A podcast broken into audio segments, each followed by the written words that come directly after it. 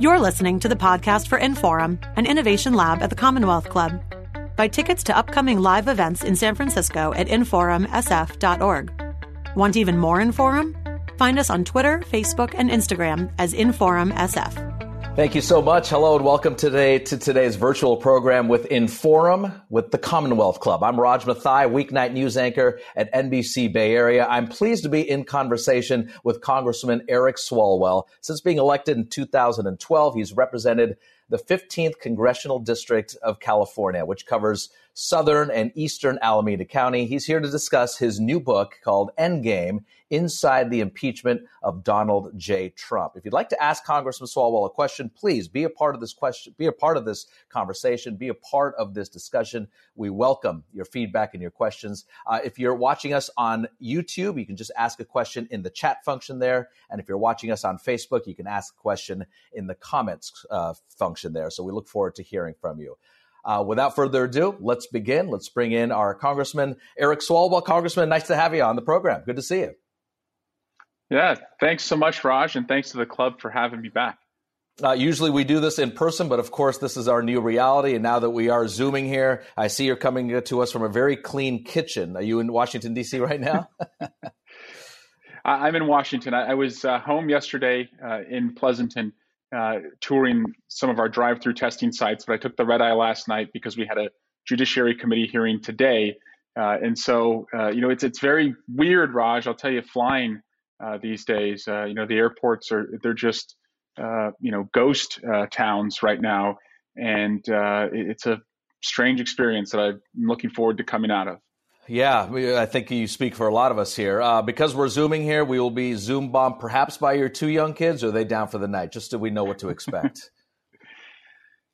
Uh, that would mean that would be a massive failure on my part. Uh, they should be uh, in bed, but yes, I have a three-year-old uh, Nelson, a one-year-old Cricket, and a uh, black lab Penny, uh, who is the most likely one to Zoom or beg or just want to go outside and needs my attention. So uh, you, you know, I beg you got uh, your forgiveness. You, you got a full house. I have two kids here as well, so I'll ask your forgiveness in advance as well. Uh, let's talk about this. First of all, you know, I've known you for so many years now, and when I first got the copy of the book, um, I was like very, of course, very interested in reading it, excited about it. But I thought, you know what, you know, I'm going to have to roll up my sleeves. This is going to be a heavy lift. We're going to go into the nuts and bolts of exactly what's happened, uh, the impeachment of the president yes, you do have the nuts and bolts there, but also you weaved it in with a lot of personal stories, a lot of anecdotes, and for me, a lot of behind the scenes look, not only in Washington, D.C., but here in California as well. Um, congratulations. It's a really good read. Uh, thank you. And, Raj, uh, to be honest, uh, in some ways it's a children's book. Uh, and what I mean by that is uh, the only way I was able to write it was each day after an investigation or an interview or a deposition, uh, when I would put my daughter down to bed, instead of reading to her or singing to her, uh, I took out my iPhone and I used an app that would uh, allow me to dictate and transcribe. And so I, I, would say to her what had happened that day, but to make sure that she wouldn't fuss or get frustrated, you know, I had to tell it in a sing-song voice. So I'd be like, and then Mr. Schiff said, Mr. Meadows, please sit down. You're not recognized. And so she would go along with it. So the audio version will be a children's book, I guess. well said. Look, we're going to talk about this, and we're looking forward to it. And we know you're so busy, not just nine months ago or six months ago, but even in these last few weeks. We're going to talk about the impeachment process in the book. Also, just talk about what's happening today and this week in in our nation's capital, uh, and also the social unrest as well. Uh, the opening line here uh, of the book, which which I always kind of I always like to look at the opening and closing, and of course get to the middle part. But how do you stop a rogue president? How do you protect our country from a man who lies? Our Constitution offers one remedy, and that is impeachment. And let me ask you is that the remedy? Because the president was impeached, but nothing much has changed. Uh, we are the remedy now. Uh, I, you know, I found, uh, and I laid this out in the book, uh, that one, he was worthy of being impeached. The evidence certainly uh, directed us to do that. Two, I think if we did not impeach him, you would lower the standard for future presidents as far as what is acceptable. And I, I didn't want a future Congress to say, well, Donald Trump wasn't impeached, so the, the next you know man or woman who's president, we're going to allow them uh, to continue. Uh, and three, uh, and this is what I learned during uh, the investigation, when you stand up to Donald Trump, you actually stop his corruption. And so once we launched that investigation, that's only when Ukraine got the aid that they were supposed to get. It, it took us doing that for the correct result to happen. And, and, that I didn't think about as much when we engaged uh, initially on impeachment, but it's something I learned along the way. And you said that in the book also. You said stand up to the bully. Uh, let me see if I if I wrote that down. Uh, but you, you essentially said stand up to the bully. That's what I've been taught to do from your father, and that's what we're continuing to do, and that works. Is that correct?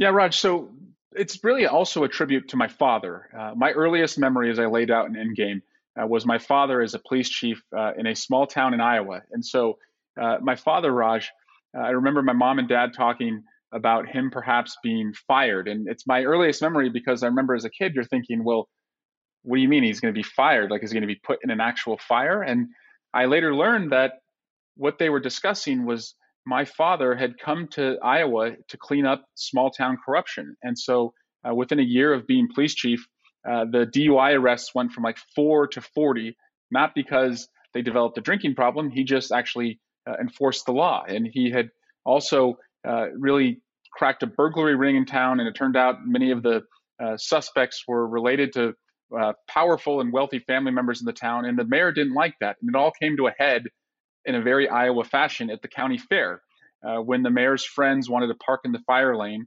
And my dad got a call from the fire chief saying, Chief, they won't leave. Should I ticket and tow them or just let them get away with it? My dad said, No, no one's above the law. Ticket and tow them.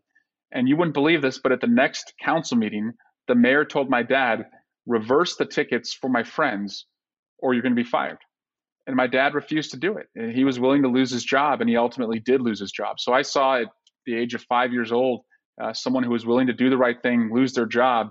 Uh, and later, uh, of course, you know, about 34 years later, uh, I would, in a much different way, uh, be a part of a team that, you know, was willing to hold the president accountable and, and, see people like Marie Yovanovitch and Lieutenant Colonel Vindman risk everything and, and lose their jobs because they wanted to do the right thing.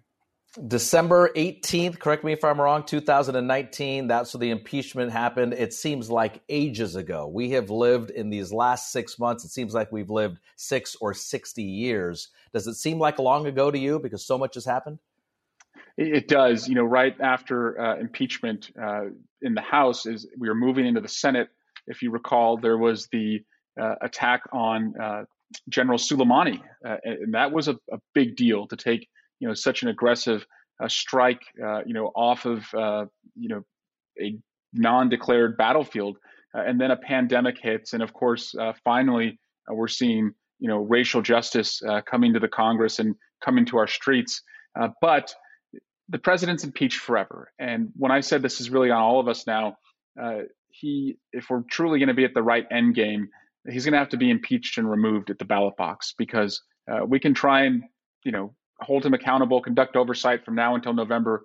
Uh, but it's now on every American. Uh, if you care about restoring and rebuilding this country, that has to come at the ballot box. We all watched it, uh, or many of us did, on TV, those daily briefings uh, there in December. Uh, you were in the book, took us behind the scenes. This was what I appreciated.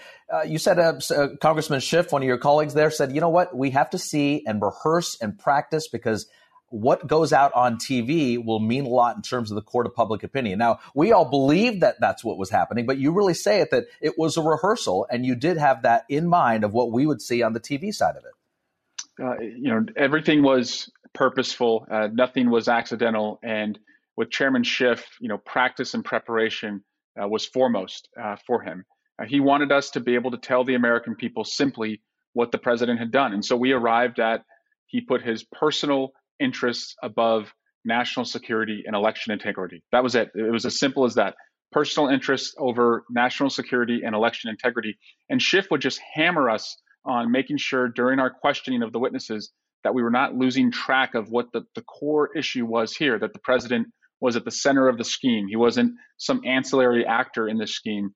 He was at the center of the scheme. And, and you know, it was really a, a privilege to work alongside him uh, with this. And Raj, I, I, laid out in the book, I, I, noticed after you know each long day of witness testimony, uh, Schiff would kind of bring it all back home uh, and tell us what it really meant. And I assumed that you know he had written out long notes uh, that he had prepared you know weeks ahead of time uh, in those closing arguments.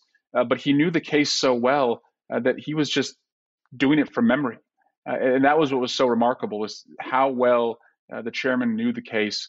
And I would say, frankly, how unprepared on the other side that they were. That came out a lot too. You wrote about this, uh, the Bob Mueller testimony, quote, the blockbuster that wasn't uh, the headline in the New York Times. Was that disheartening to all of you trying to get this, push this through? Yeah, because the, you know the media had you know built up that Mueller was going to come in, and I, I, think they wanted, as I said in the book, a Broadway show and a Tony-winning performance. And when he didn't live up to that, at least theatrically, uh, it was regarded as a dud. But if you were to just read the transcript or listen to what he was saying, uh, it was quite damning uh, that the president had invited and welcomed and prepared uh, to receive Russian interference and then committed 10 different obstructive acts uh, of justice. That was quite damning. And, and, although the press panned his quote unquote performance, you saw this cascade effect of new members of Congress coming on board calling for impeachment afterward. And, and I think that means that people were listening, at least within our caucus, to what he was saying and not as focused on you know how he was delivering the evidence. Congressman, I got to ask you, as we do this live and as we record this for various platforms here, uh, the news today about Michael Flynn, uh, the news today uh, about Bolton this week, uh, what goes through your mind when you see all this, uh, including Bill Barr, the Attorney General? Yeah, we're, we're in this Russia vortex that the president brought upon himself and the country. And, and you're right, here we are uh, years later after the president said, Russia, if you're listening, uh, we saw they were listening. They attacked our democracy. We're still picking up the pieces, and we're still paying the price for the president putting his personal interests above the country's. And so today, you know, Michael Flynn uh, will have his case dismissed, where he talked to the Russian ambassador before he was national security advisor, asked them not to uh, give blistering sanctions against the United States, lied to the vice president about it, lied to FBI agents about it, pleaded guilty and admitted that he had done it, and now he's going to get away with it in a way that most ordinary Americans uh, would not. And, so it's not just the Russia involvement. It, again, it's the rule of law being thrown out the window. And you know, and I just want to say on Bolton's book, he titled his book "The Room Where It Happened," and the truth is, I was in the room where it happened. The room where it happened was where people like Lieutenant Colonel Vindman and Fiona Hill and Masha Yovanovitch came forward, and as I said, they risked everything to give sworn testimony against the president and his corruption. And so that is courageous. What John Bolton has done, it, there's nothing patriotic about uh, what he has done or you know how he's telling his story today. Bill Barr, you have a legal background, former uh, Alameda County Deputy District Attorney. Uh, your legal analysis of our Attorney General right now and what lines he might be crossing, in your opinion? I, Mr. Barr acts as Donald Trump's personal lawyer when he needs to be America's lawyer. And the, we had a hearing today with Department of Justice whistleblowers who came forward, uh, and one of them was the Roger Stone prosecutor. And he told us that Roger Stone committed multiple acts of obstruction. It hindered the investigation into Donald Trump and Russia because there were gaps because of obstructive acts and lies and deceit from Stone. Most people get a lighter sentence if they take responsibility early in the proceedings. Stone did not do that. He went to trial. He was convicted at trial. He was found to have lied to the judge during pretrial. And so he got a stiffer sentence than someone who had taken responsibility early. Only once the president tweeted, as this prosecutor said today, at 2:40 in the morning, that Roger Stone's sentence, uh, you know, should be reduced, does the prosecutor wake up and find that Bill Barr and his team are going to recommend a much lower sentence. And we saw this theme, you know, from Stone and Flynn, and not only protecting your friends that the president has done, but punishing your enemies. You know, going after Michael Cohen and and tweeting that Michael Cohen should go to prison. And that's what's just so disturbing. And Bill Barr, you know, continues to enable that. Bill Barr's had a reputable career, if you ask Democrats or Republicans, throughout his history, his career in Washington, D.C. What changed in your mind? You know, and I, I wrote in the book that a good friend uh, who's a Republican had told me, look, you know, he's uh, the best of the worst as far as you're concerned for people who could be attorney general. Like if, if you're just looking at this about being concerned about who the president can nominate, he's a serious uh, white shoe lawyer. He's going to come in and, you know, just follow the evidence. And I believe that. And, and, there were people who wrote recommendations, uh, you know, for him who have good reputations. But Raj, I, I think the the most concerning thing he had done, which was probably an ominous warning for us, was that he had written this 17 page letter before he was nominated, unsolicited, to the Department of Justice, arguing that the Mueller investigation uh, was unlawful. And that should have told us everything about what Bill Barr uh, was going to do next. You look at it and we see it. And as a journalist at NBC, I watch a lot of different networks. I watch a lot of different platforms. I watch a lot of different blogs and, and read and try to digest it all. There are two narratives in this country. And it's not for me to say what's right and what's wrong, but there is a correct and a factually correct and factually incorrect narrative. I will watch Fox News, for example, and see something that's totally different from MSNBC or CNN. How do you get the message of what's truthful in this country out to millions of Americans who might not be getting this, the real truth? Uh, it's a real problem, and I'm the son of two Republicans and married a girl from Southern Indiana, and the only reason I go on Fox News is so my family can see me on TV, right? Uh, otherwise, they'd file a missing persons alert.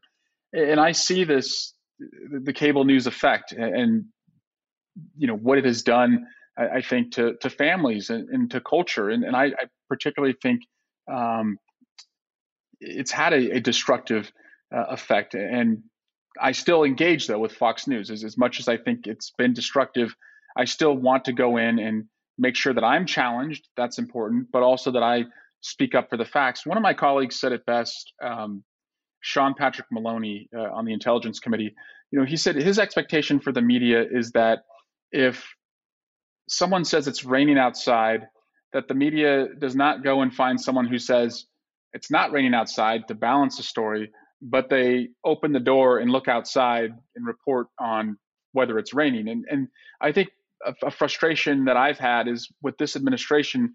You know, sometimes you know there's a temptation to want to you know balance the story when as you said, there, there's really there can be many stories, but there's only one version uh, of the truth.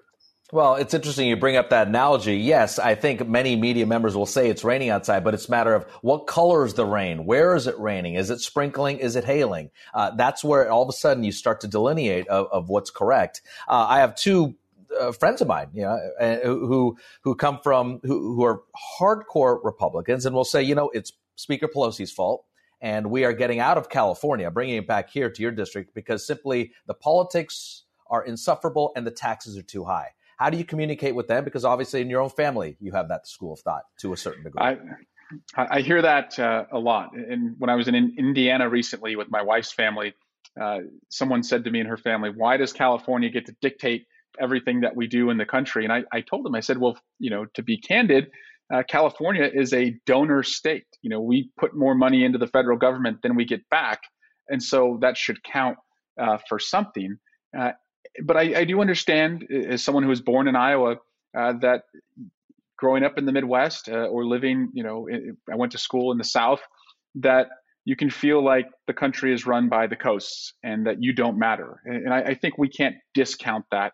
And that's why, as I said, I, I still you know, try and engage as much as I can with uh, Republicans to try and listen to them. And from my father-in-law, who's very conservative, voted for the president, I learn a lot from him when he challenges my beliefs, and it, it does help me defend my beliefs. And sometimes I'll say, you know what, he's right. He's right about you know the the argument he's making, and I don't need to focus on that particular issue maybe as much as I think. And so keeping an open mind is hard right now. Uh, and, and Raj, frankly, you have a hard job because you know you're not going to make anybody happy uh, in the media and that, that's not your job is to make people happy but you know the left is going to say that you're not hard enough on the president the right's going to say you know fake news media bias uh, and that can be I, I imagine quite disorienting it, it's challenging what's what's interesting now uh, that you brought it up congressman is the networks have picked a picked a lane fox is right MSNBC is left. CNN is, you know, uh, wherever you want to think that CNN is. Uh, it's the local news outlets that have become really valuable. And I've, I've just seen this not only in the politics of these last three or four years, but also in the social unrest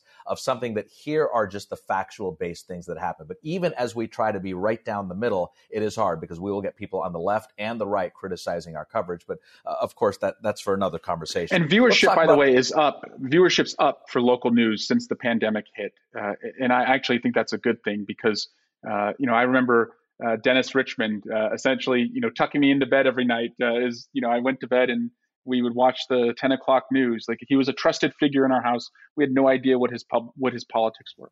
Yeah, and you're right. Viewership is up by more than 40% for us at NBC uh, for a lot of reasons. A, because everyone's home, but also because there are real information, life and death information that we need to pass along. So it's been a fascinating few months here. Uh, let's talk about what's going to come up in these next four to five months, the presidential one. A presidential race that you were part of, running for president. You dropped out, I believe, last July. Uh, how difficult was that to be in that race? And then how difficult was it to drop out?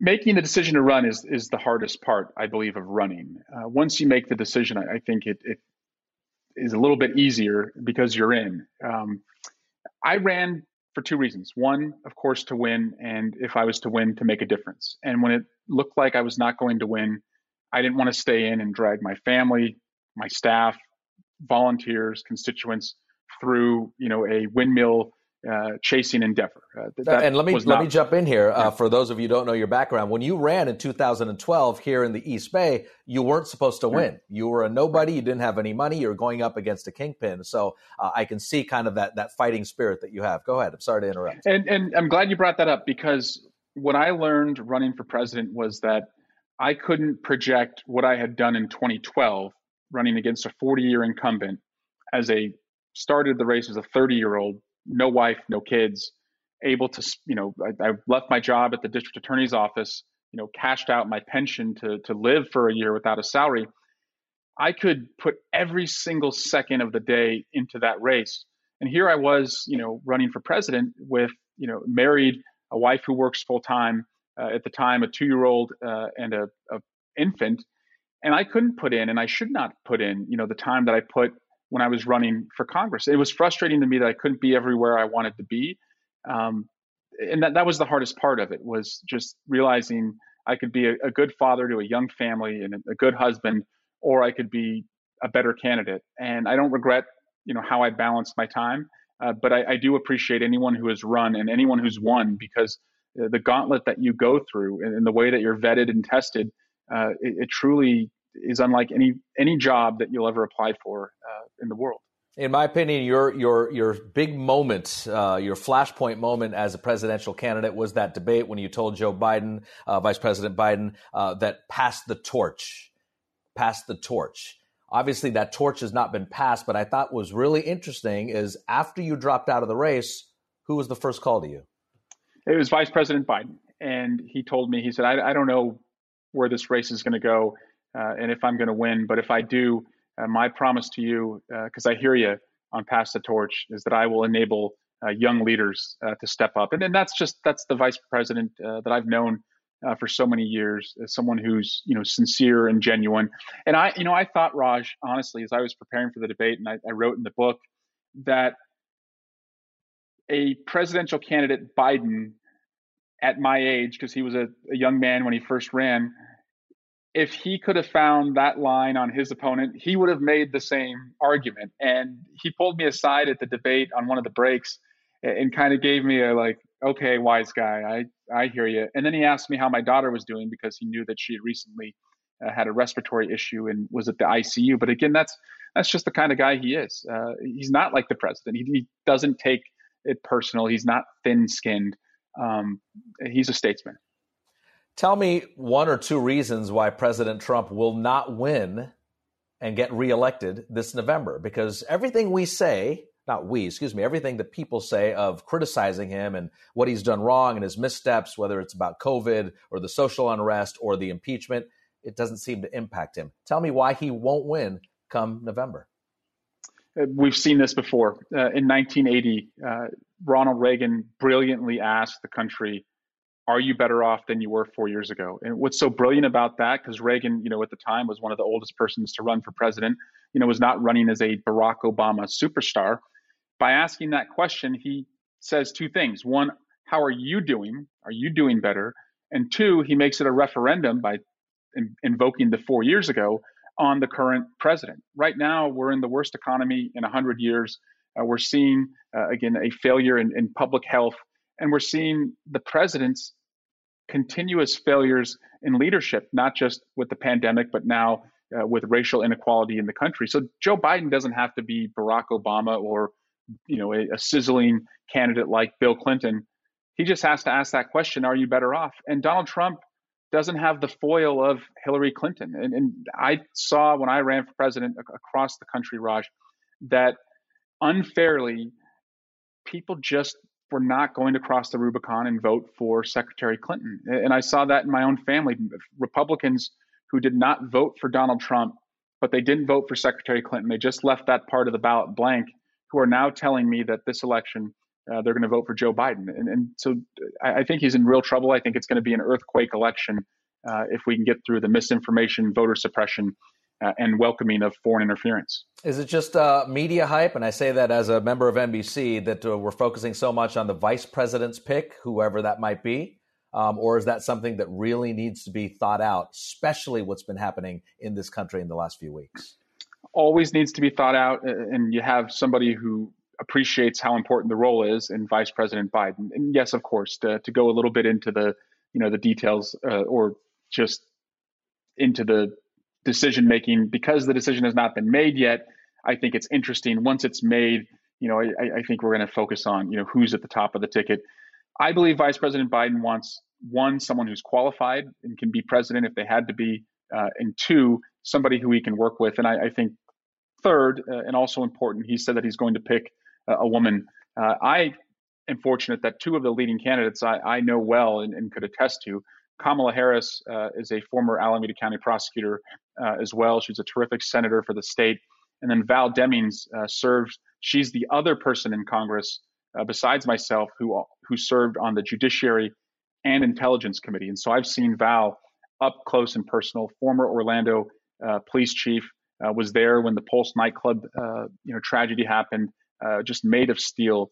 Uh, so he's got a, a, number of good choices in front of him. Uh, being here in the Bay Area, we know uh, we know Senator Harris very well. Uh, we don't know Representative Demings as well. What's something that we don't know about her that we haven't read now in the last couple of months since she's been the, since she's been the hot name?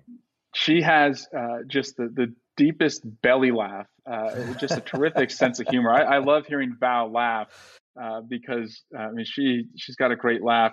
Uh, I laid out in the book, uh, Raj, when the Republicans stormed the SCIF. if you recall, uh, we had the SCIF, Secure Compartmentalized Information Facility. It's three floors beneath the Capitol. It's a secure room. It's where the Intelligence Committee meets. No phones, no cameras, no notes taken out.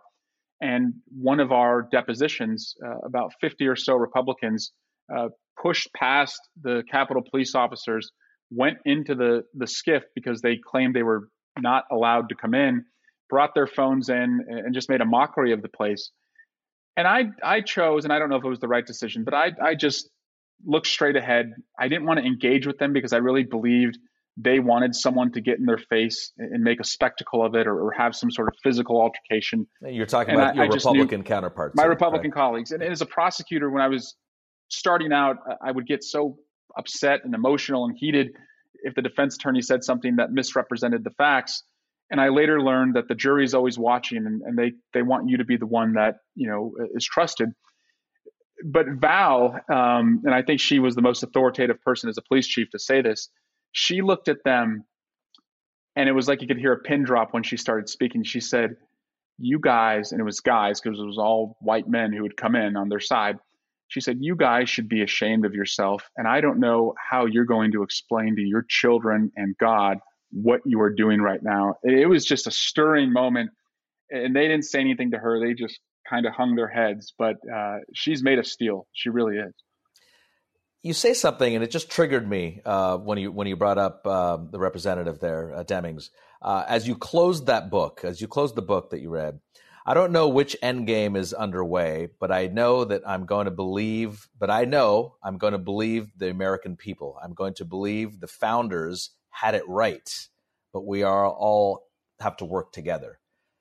With what's happening in this country the last few weeks, a lot of people don't believe the founders had it right. How do you respond to that? They did, and, and they never intended for it to be uh, easy. Um, I remember one of my constituents is John Madden, uh, coach, and uh, I was invited to a barbecue uh, that he was at a couple years ago, and I remember Coach Madden said to me, he said, uh, "You know, boy, Eric, uh, things are pretty effed up in, in Washington right now." And I said, Coach, you know, in the history of uh, two people standing around at a barbecue, I don't think one has ever leaned over to another and said, Boy, they're doing a great job in Washington. Isn't Congress just great? I think it was designed to be in conflict, to, to have, you know, a check and balance against, you know, the presidency, uh, to do big things when called upon to do big things. Uh, but it, it was never intended uh, to be easy, but it was always intended to reflect the will of the voters. And, and that's why I was so determined in 2017 uh, to work uh, to help us get the majority and make Nancy Pelosi, Minority Leader Pelosi, Speaker Pelosi. And thank God we did, because I just cannot imagine where we would be right now in a pandemic with these questions of you know racial inequality, uh, with the president's you know corruption, if we didn't uh, achieve that. And then the founders uh, gave us the ability to do that. Are you pleasantly surprised or not surprised at all that so many white Americans are jumping on board this movement to support blacks and people of color? Uh, heartened uh, and surprised. And, you know, a black member of my staff uh, told me, and I really took this to heart, you know, right because I wanted to offer immediately legislation that I had thought up or had been working on around uh, police reform. And she said to me, you know, right now we should really listen to what the Congressional Black Caucus uh, is saying uh, and let and defer to them. They've lived these experiences, uh, and you know we don't need necessarily you know white saviors. We need white allies, and you know, I think she's right uh, that this is really a time to let the people like you know Barbara Lee, uh, who's a leader, my neighbor in Oakland, people like Karen Bass down in LA, who's written a lot of the legislation you know John Lewis, who's marched, uh, you know, on these issues. You know, let them lead and, and be the allies that can help uh, get this across, you know, the goal line. You're listening to a podcast of Inforum, an innovation lab at the Commonwealth Club. Support our podcast and find out about upcoming live events in San Francisco at inforumsf.org. Change will happen, do you think? Uh, yes. regardless who's in the Oval Office, or is it only depending if there's a new president come November? It's already happening, Raj. Right? You're seeing um, in the Capitol, you know, Confederate monuments uh, are being moved across the country. Uh, you know, states and, and municipalities uh, are taking them down. Rhode Island is is cutting half of its name out uh, because it was a, a tribute, um, you know, to uh, to slavery. And corporate America is recognizing uh, that they need to have uh, you know black voices in you know um, the African American community, uh, not just in the workforce, but at the you know at the boardroom table. And so I do see you know change coming, and it will come faster, and it will be, I believe, more uh, equitable. Uh, we will be more equitable as a country if it's a President Biden. Uh, but people among you know upon themselves are are really I think stepping up, and that's encouraging. Congressman Swalwell, we're getting a lot of uh, really good, insightful comments and questions uh, on YouTube and Facebook. If I can ask you one, this is from Sharon. Uh, Congressman, what are the one or two things you believe are most important to push as top issues for the average American for this coming election? Healthcare, healthcare, healthcare. Uh, again, we're in a global pandemic, and access to healthcare, you know, continues to be top of mind for most Americans uh, and making it affordable, uh, and also not just finding a cure uh, for uh, COVID-19, but as we struggle to fight COVID-19, you know, we still want to make sure on Alzheimer's, Parkinson's, uh, cancer that we're investing in genomic research and having targeted therapies. And so, you know, I really, I believe being the party that is for addition when it comes to healthcare, and pointing out that President Trump has always been for subtraction, taking it away and reducing someone's access. I think that is a simple way that will connect with the American people, but I, I think that has to be a, a top issue. And then as a parent, the reason I ran for president was the belief that we're uh, at this pivotal point in our country where we can say enough is enough and end gun violence, uh, and, and, that we don't have to live this way anymore, where we fear uh, for our children's lives when they go uh, to school or our own when we go to church or synagogue or a mosque or out in the public, and, and that we really have an opportunity to pass universal background checks and ban uh, assault weapons. And, I'm really excited to continue to play a role in the Congress uh, to advance that legislation. That's been a big, uh, a big function of you in your in your years in office here. You said your parents were Republicans, your dad's part of the NRA. What are your conversations with him? Uh, and is he totally against what you're trying to do? Mostly against what I'm trying to do. Um, he he texted me uh, about a year and a half ago uh, the picture of the cover of the NRA magazine, and, and I was on it. Uh, that's how I first found out that they had put me uh, on the cover. And you know, I, have tried to talk to my dad because he's a gun owner and he is a hunter and, and, took me and my brothers hunting when we were kids. And two brothers right now are cops in Alameda County.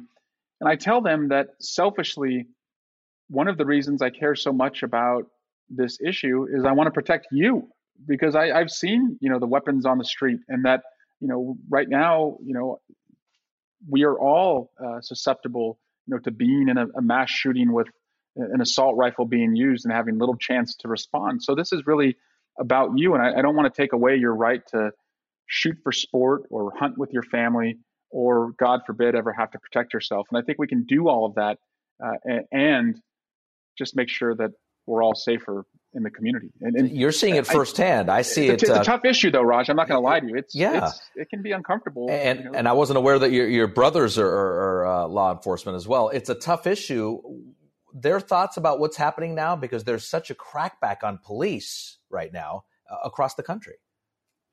Yeah, and I went and spoke a couple weeks ago uh, to a police lineup uh, in Alameda County, and I told them that you know my hope for them is that they not only have power because we've given them power which can be measured, vests, handcuffs, service, uh, pistol, but we want them to have authority that they're respected and trusted in the community. And right now, there's a, a deficit of authority, and that they have to appreciate that. But Raj, I, I, I hope what connected with them, uh, because I, I, think my brothers took this seriously when I told them.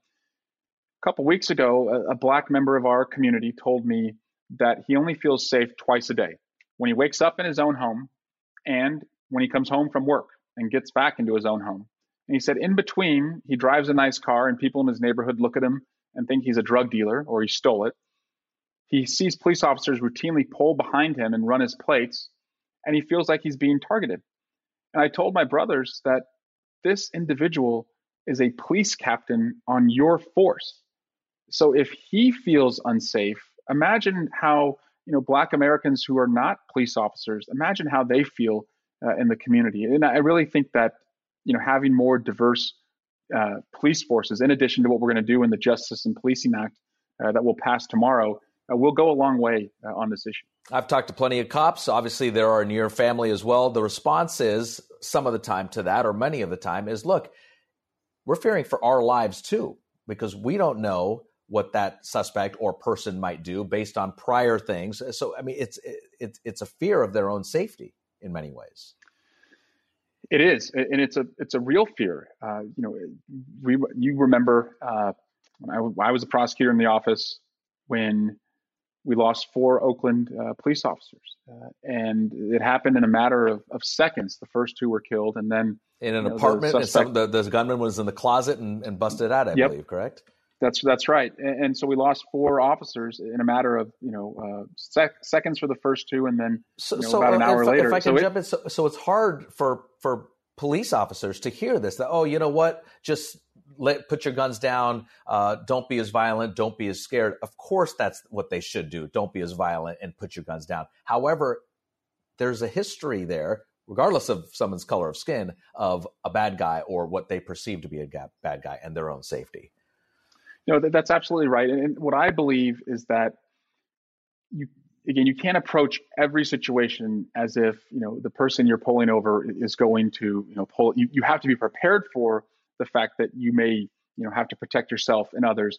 But when you look at what happened with Mr. Floyd or you know Rayshard Brooks uh, in Atlanta, I mean those situations you know so easily could have been diffused without using lethal force, and that's what the Justice and Policing Act is going to go to. It's going to go to how we hire officers, train officers, and the policies that you know departments have. And, and again, I, I just happen to believe that the more diverse a police force is, the farther you can go to reduce you know any unconscious or implicit bias that officers uh, carry. But um, I, am not pretending that it's going to be easy. And again, I understand because I'm in a law enforcement family. You know, the mindset of, of going, you know, to a domestic violence dispute and knowing that that can be a very dangerous situation. I just happen to think that the numbers don't lie. Black Americans don't trust the police. They don't trust the police for good reason because disproportionately uh, they are victims of police shootings. Yeah, that is factual. Uh, I want to talk about uh, a couple more things in the book, and also we have a lot of questions to get to in these last 15 minutes. Uh, something that was uh, that stood out to me that was that was kind of fun. The inauguration in 2017 of President Trump. Uh, I was there as well, covering it for NBC, uh, but I was not there for the lunch after the inauguration. And your your seatmates, your dinner, or your your lunchmates at the table blew my mind. What what an interesting collection of people there that were sitting at that table with you. Go ahead and take it away. I, I had just been elected into the leadership team, uh, and one of the I guess benefits uh, or burdens, depending on how, how, you look at it, is that you go to a lunch uh, right after the president is inaugurated, uh, and it's inside uh, Statuary Hall, which used to be the floor of the House of Representatives uh, in, until 1859. And in Statuary Hall, you know, there's all these eight top tables, and I'm just looking at my guest card and the table I'm seated at, wondering like where I've been assigned. And I see the first person I see is Speaker John Boehner, former speaker. And I thought, well, this is fine. Like, you know, I'm from California. I love red wine. He's, you know, not shy about talking about liking red wine. Maybe we'll get along. Uh, and then I saw a senator from Idaho, which a Republican senator, and thought it'd be interesting to meet him. And then Raj, I saw Sheldon Adelson, and I, you know, I, my stomach started to sink a little bit. Uh, he'd spent so much money, you know, millions against Democrats, but I also figured, well, the Raiders are still negotiating in Vegas. Sheldon's a part of the deal. Maybe I can get some insight on what's going to happen to the Raiders. And then there was an open seat, which was my seat, and next to my seat was Kellyanne Conway. And it, you could I write thought, a book about that lunch yeah. specifically. I thought, what I what had I done to Speaker Pelosi, you know, to get this seat assignment? Like, is she mad at me? Like, did I, you know, do something wrong? It was as bad as it sounds, uh, and the whole time Kellyanne was leaning over me to talk to Sheldon Adelson. Uh, I made a joke to her to just try and break the ice. I said, you know, Kellyanne, you know, congratulations on you know win. I'm sorry that you know the first reward you get uh, is working for the president is that you have to sit next to a Bay Area Democrat, and, and she just didn't laugh. Uh, no response, huh? didn't want to. Yeah, didn't want to engage. A couple of quick hitters here. You were a waiter at one point at Tortilla Coast, which is a restaurant I still believe uh, in in, in business is. in DC, uh, and also a towel boy there at the Washington Sports Club. This was during college. What'd you learn? Quick things of what'd you learn, uh, kind of just serving people there and seeing a lot of members of Congress come in. Yep, I, I, learned that if I call, if I memorize their names uh, in the congressional Facebook, I would get better tips. Uh, shocking that members of Congress can be so easily flattered. But whenever I am hiring for my team, if somebody worked as a restaurant uh, server, uh, they go to the top of the list because I know uh, how hard that is, how you have to prioritize, how you have to learn how to say you're sorry when it's you know even not your fault, uh, it, it, really is good training for anyone, I, I, think, who wants to go into public service. I couldn't agree with you more. I'm a former busboy and a waiter and a grocery checker, so uh, I, I, it's it's phenomenal training in terms of uh, people skills and uh, learning how to do things under fire. Well said. Okay, let's get to some questions now from our audience. We're getting some real good questions. Um, Steve says, Congressman Swalwell, how do we combat voter suppression? That is a very good question. I'm not sure about the answer, especially of what we're having to deal with with the current administration? It's Raj, frankly, the most common question uh, I get these days. So I, I think beneath the surface, it's a submarine effort to go to the courts in every area where there are issues with, you know, voter roll purging or, uh, you know, moving ballot boxes or, you know, collapsing polling places. So fight beneath the surface in the courts. And I say beneath the surface because I don't believe we want to make too much of a public issue of voter suppression because you could actually suppress the vote by talking all day long about voter suppression. And if you think about it, it makes sense. You have a single mom in Georgia. She's got to pick up her little girl after school, maybe has an hour between doing that and feeding her, bathing her, getting her to bed. And if all she hears from the Democrats is that the Republicans are going to suppress the vote, she may just say, you know what, this thing's already, you know, baked. I'm not going to show up. So we need to motivate people above the surface on the issues so that the result cannot be denied. And as I said, beneath the surface, you know, fight like hell in the courts. Uh, but overwhelming the ballot box and making the results so obvious and overwhelming uh, has to be the priority. I, I, see. You know, we, we all saw what happened in Georgia a few weeks ago, and then just in Kentucky, I believe this week, of people were just waiting. They finally opened the doors. There were hundreds of people waiting to vote, and they did open the doors and allow people to vote. You see that though, and how does someone watching tonight or you know at some point say you know how can i make an impact how can i change that without being a member of congress without being a lobbyist or something like that yeah check your registration register others and again show up recognizing this is the most important election in our country's history uh, and being there matters and, and, and raj I, I, don't say this lightly and i, I recognize um, that it is a statement that you'd probably no, never hear in our country uh, any time before this. But I believe if the election is close, the president will not accept the result. He'll, fi- he'll file frivolous lawsuits and chaos will ensue, and that foreign governments who want to help the president would see that as actually the opportunity where they could make the biggest impact by amplifying discord on social media. And so we see it as we don't just have to win by one vote and all the critical uh, electoral college states, we have to win overwhelmingly because that's the only way that I really think that this guy is going to leave and have a, a, peaceful transfer of power. Congressman, you just said something uh, very heavy there. Let me let me just review that and just make sure I heard that correctly. Uh, you're saying that if it's a close vote, that that he might stay in office somehow forcibly.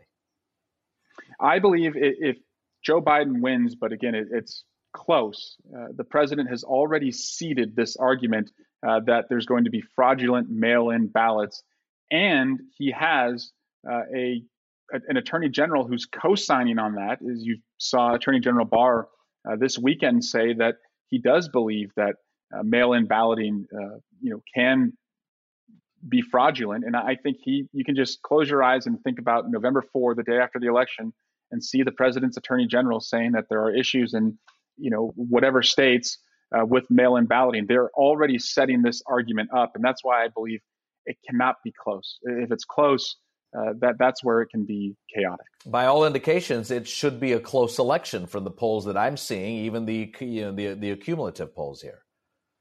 Well, actually, uh, Joe Biden is in a position right now that Hillary Clinton was never in. Uh, he is up in over 50 percent, and he is leading uh, by double digits, uh, at least in the national poll. And then when you look at uh, you know, Michigan, Wisconsin, Pennsylvania, even broaden that out to Arizona, Georgia, and Texas, uh, Joe Biden is even or ahead. And so I, I, really think he's starting to open up. And so our fear is that, again, referendum on an incumbent, Joe Biden is in a great position.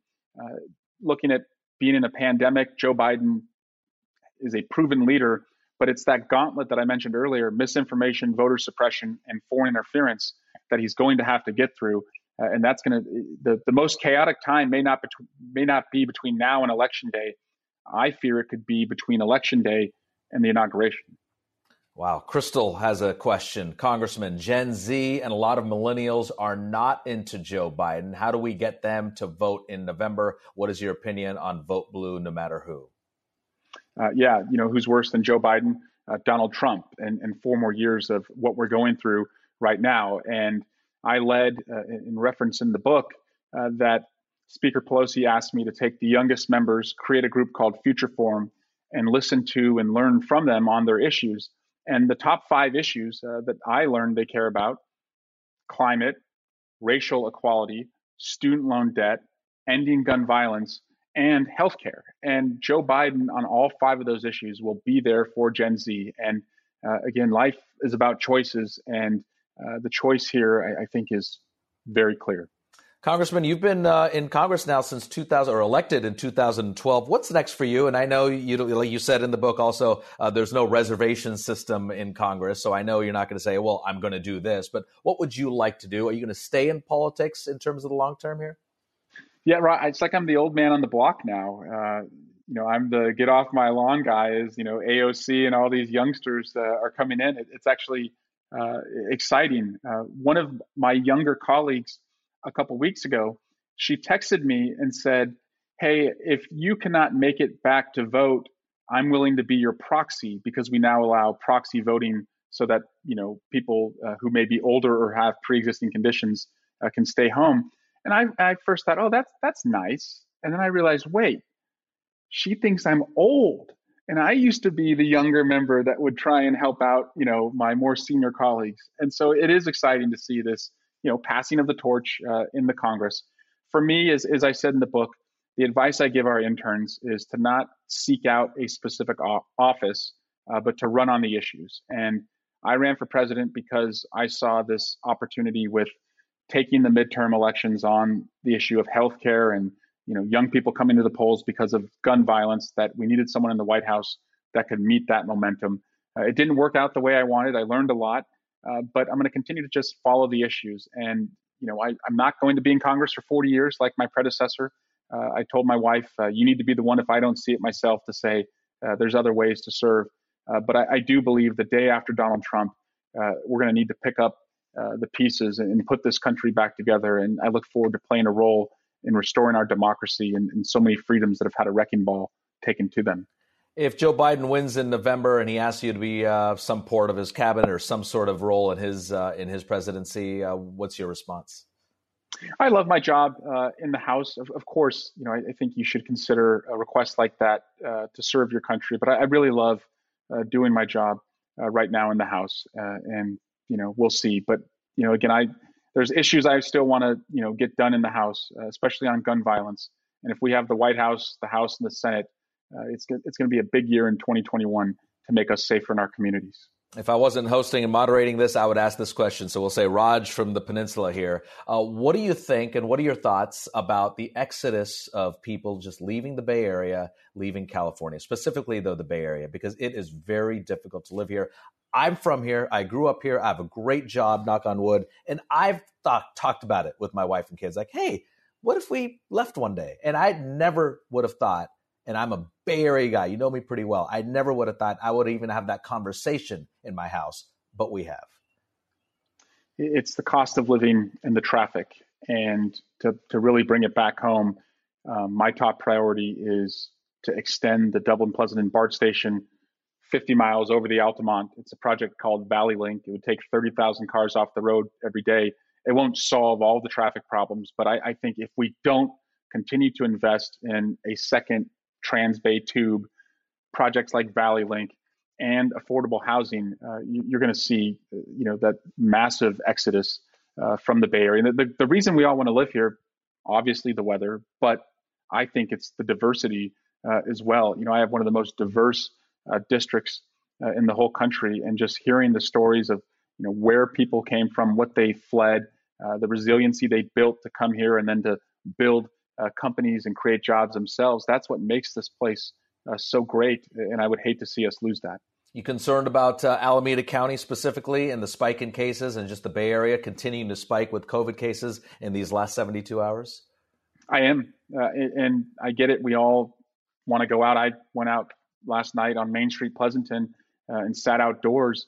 Uh, but I, I, am worried that if we're not wearing masks, uh, we're not continuing to increase uh, testing and tracing uh, and racing to, to get a vaccine, uh, we will see the cases go up. We'll see more loss of life, and the economy could, you know, collapse again. So it's going to take discipline. I don't think it's all or nothing, Raj. I don't think it's staying at home for a year and never coming out, or we're all at you know uh, Disneyland. I, I, do think there's something in between, uh, and we just all have to be responsible. Wear a mask. That's the the best thing any of us can do uh, right now. For so many weeks, Dr. Fauci, Anthony Fauci, was at the White House for those daily briefings, being very helpful, uh, at least for, for most people would say that. Uh, all of a sudden, he's dropped off, but he did testify in front of Congress, uh, your colleagues there this week. Is that something that you can do more often? If President Trump is not going to put him on stage, so to speak, can you guys do that a little more often to give us updates? We intend to do that uh, because uh, people like Dr. Fauci and public health experts, you know, need a megaphone uh, to, to remind us of the risks and, and, tell us you know where we are and, and, where we're going. I wish the president was the one uh, that was doing that, uh, but you know we will. The challenge is not only going to be flattening the curve, uh, Raj. I, I, do think you know, in you're a sports guy. It's not skating to where the puck is; it's skating to where it's going to be. And the next challenge is going to be manufacturing, distributing, and having a free vaccine uh, so that we truly can get to zero cases. And, and the Bay Area is going to play a big role in that because of the biotech uh, innovation that we have in the Bay Area. Uh, and I look forward to being a part of that. But um, we have many challenges ahead. Question from Nick in our audience: What's the one thing, or yeah, what's the one thing that you like or respect about some of your colleagues across the aisle? You know, I, I really think touting and, and lifting up our members of the military. Uh, you know, we I think we do that in our values of how we budget, you know, for veterans, um, et cetera. But I, I, do think, you know, our military personnel uh, could always be thanked more. Uh, and, and, you know, I don't like that the Republican Party has always, you know, owned that, but it's not by accident. I think they do a really good job of, you know, thanking uh, and respecting our military service members, and I think that's something we could always do better uh, at. And part two of Nick's question was: Is there a specific example that, that that you might want to share with us that something they've done recently that gives us a little hope about party unification here? Well, I I went to Germany uh, back in February uh, to meet with the German Bundestag, uh, and I went with uh, a couple Republicans, and the goal was to just try and strengthen the NATO alliance.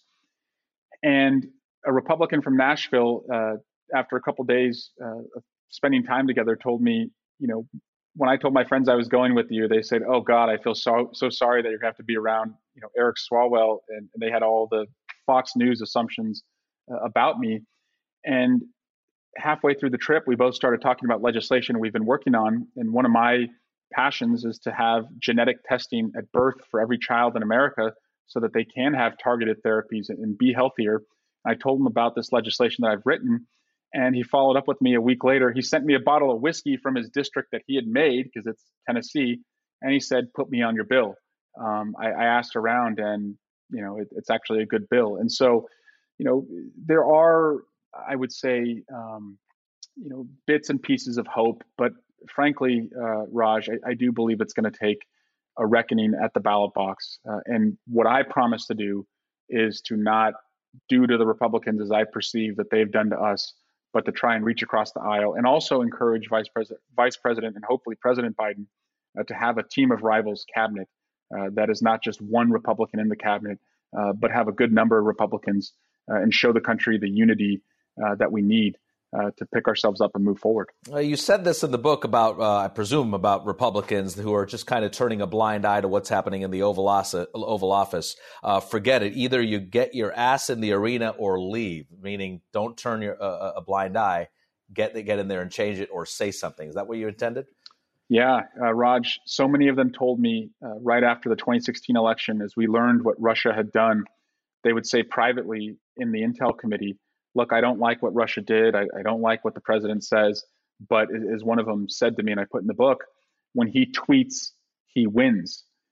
And that was so just demoralizing to hear that they were willing to put, and this is again the theme of the book, they were willing to put their own jobs first ahead of what we had to do.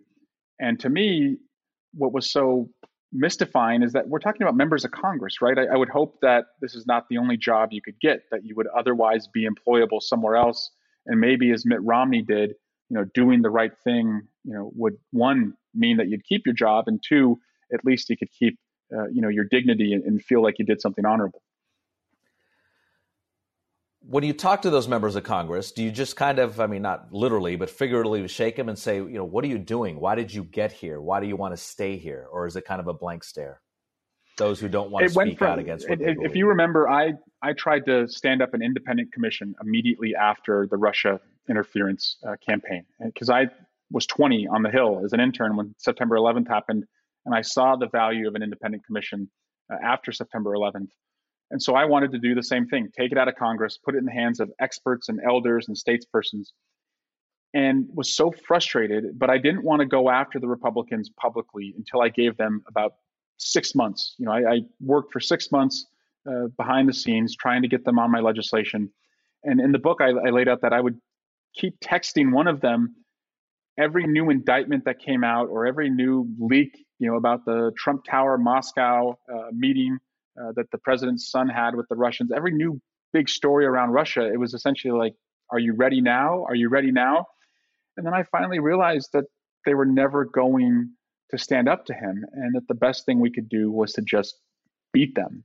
And as I said, I'm going to do everything I can to beat them this November. But when there is a reset in January, I'm going to also reach across the aisle and say, let's never go back there and, and, let's put back together so many of the friendships and working relationships that we had.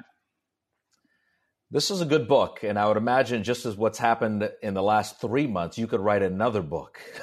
Any thoughts about your daughter allowing you to do that? I, I, would actually uh, love to write another book, uh, Raj. I I ran a marathon once, uh, the Big Sur Marathon, and people told me when you run a marathon, you know immediately after if you want to do another one. And I absolutely did not want to do another one. Big Sur was a, a big mistake.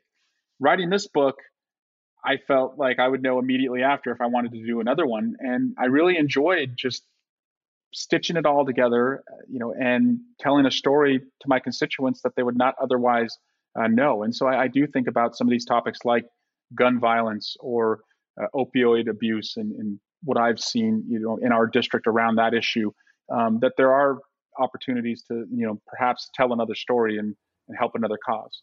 Okay, as you might know, it is an Inforum tradition here to ask all of our speakers uh, this final question as we wrap it up. What is your 60 second idea to change the world? Congressman Swalwell, let's hear it. Secure mobile voting. If we can't do it, I want to say that we did all we could to try. But when you look at what's happened in Kentucky and you look at what's happened, uh, you know, in Georgia with these long lines and people just not showing up because they, they think the outcome uh, is going to have collapsed polling places. If we could find a way to secure the vote online, I think that would really increase uh, civic participation. If we can't do it, I want to at least say that we had a Manhattan like project uh, that tried. Thank you for your time. Thank you for your insight. Uh, the book is a really fascinating read. Like I said at the beginning of the program, it not only tells you the nuts and bolts about the impeachment process, but uh, just the backstory through Washington, D.C., through the halls of Congress there, uh, and even some uh, anecdotes here from the Bay Area. So we appreciate it. We'll let you get back to your uh, beautiful kitchen, very clean, and hopefully we didn't wake up the kids. Thank Raj. okay, no Thank problem. you to the Commonwealth Club. All right. Thank you to the Congressman Swalwell for joining us uh, for Inforum. Uh, if you'd like to watch more of our virtual programs to support the Commonwealth Club, uh, please visit our the website, commonwealthclub.org slash online. I'm Raj Mathai with NBC News. We thank you and stay safe.